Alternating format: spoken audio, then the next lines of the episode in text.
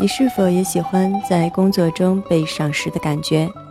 是否也会在被人夸奖认可时雀跃不已？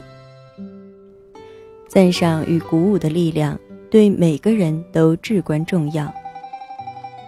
它不仅能让人有更高效的工作激情，更是人与人交往间非常重要的维系力量。那么，你会运用赞赏与鼓舞的力量吗？欢迎收听第二百四十期的小猫陪你读文章，我是菜猫。想第一时间收听节目更新，欢迎订阅小猫的微信公众号“菜猫”，号码就是“菜猫”的全拼加 FM。今天的文章是小猫的原创，标题是。你赞赏与鼓舞的姿势正确吗？让小猫用温暖的声音与你共成长。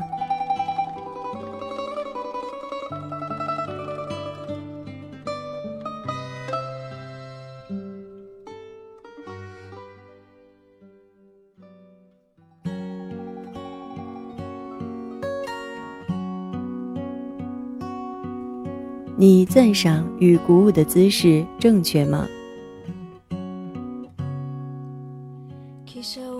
夸奖和鼓励会令人高兴，这是从很小的时候我们就体会过也明白了的道理。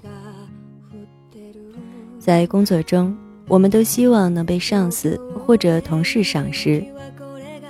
如果实在没有，哪怕是客户，甚至是竞争对手的认可。也能令我们找到很多自我价值。在生活中，我们也会在潜移默化里渴望得到更多的表扬与鼓舞。如果能收到来自伴侣、家人对自己付出的认可，我们会倍觉一切都很值得。从孩童到老人，从家庭到职场，人们的内心深处。都深深渴望着被赏识、被重视、被鼓励、被认可，这是一种本能性的需求，但却又往往遭人忽视。虽然现在有很多企业大谈企业文化，但真正理解了企业文化精髓的，有着真正关怀与鼓舞人文的，凤毛麟角。也虽然推文和订阅都在告诉我们要如何经营家庭，但真的把尊重、赞赏、鼓励落到实处的，也依然在大基数中寥寥无几。这是一项很容易被人忽略的技能，但不可否认，真的非常重要。美国哲学家和心理学家。威廉·詹姆斯曾说：“真正的文化以同情和赞美为生，而不是以憎恶和轻蔑为生。”而俄国的列夫·托尔斯泰也曾说过：“称赞不但对人的感情，而且对人的理智也起着很大的作用。”由此可见，良好的赞赏与鼓励。能在人际交往、社会生活中发挥非同寻常的力量。那么，我们又该在想要赞美与鼓励时，用怎样的方式来正确表达自己的心意呢？首先，我们应该明白人为何要对他人有所赞赏。这不仅仅是一种感激心情的表达。更代表了我们对对方价值的认可。中国人很习惯“爱在心头口难开”“大恩不言谢”“感戴莫名”一类的生活方式，总觉得仿佛说出来了，味道就淡了。可人际交往是一种互动，无论内心多么波澜壮阔，不通过恰当的方式表达出来。对方是无法接收到你的心意的。一个人长时间付出却没有得到情感上的回馈，终归会越发精疲力竭，而矛盾的是，对方心中并非毫无波澜、理所应当，反而只是缺乏了表达。这种理解上的错位，在生活与工作中是多么的屡见不鲜。所以，我们总能时不时看到莫名其妙爆发的妻子，或者突然某天发现不再上进的员工，以及无精打采、心不在焉的孩子。赞赏与鼓励的存在，就是在用有针对性的语言与行动，向对方展示对方行动的价值、对你的意义与你的认可。他。是心意表达的最好载体。明白了赞赏的意义，我们来说说具体该如何行动。一，要用对方喜欢的方式给予回馈。你说你赞赏对方了啊，可为什么对方更加不高兴了呢？这要问问自己的，便是是否犯了只是用自己喜欢习惯的方式赞赏认可了对方，而不是对方需要的方式的问题。有的人喜欢很夸张的热闹，有的人更欣赏安静的认可。如果你的表达首先让对方感到的是不自在，那么再多的精彩环节也只是延续了这份尴尬罢了。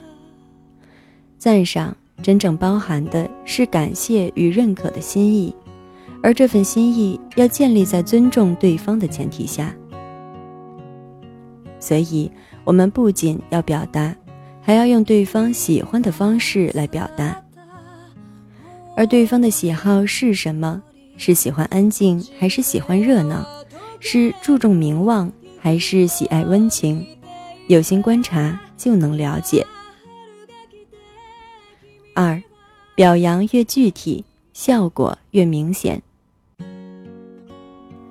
当你看到对方的努力以及发挥的作用时，当下切入比过后泛泛的表扬要高效得多。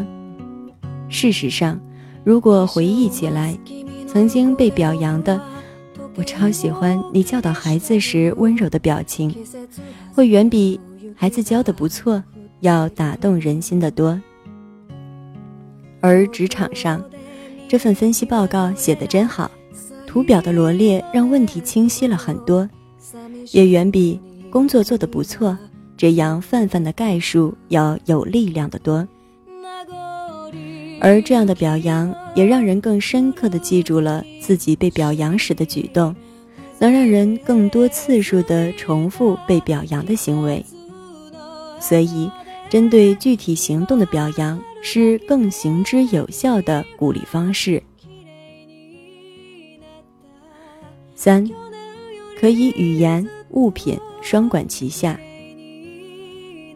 这一点当然不是在教大家如何用物品贿赂他人，但不可否认的是，一件具有纪念价值的物品，确实能让人在看到物品时，总能回想起接到礼物时的情景。这些礼物可以并不昂贵，也并不建议用昂贵的礼物，但一定要能在一定程度上体现你当下想表现的心情。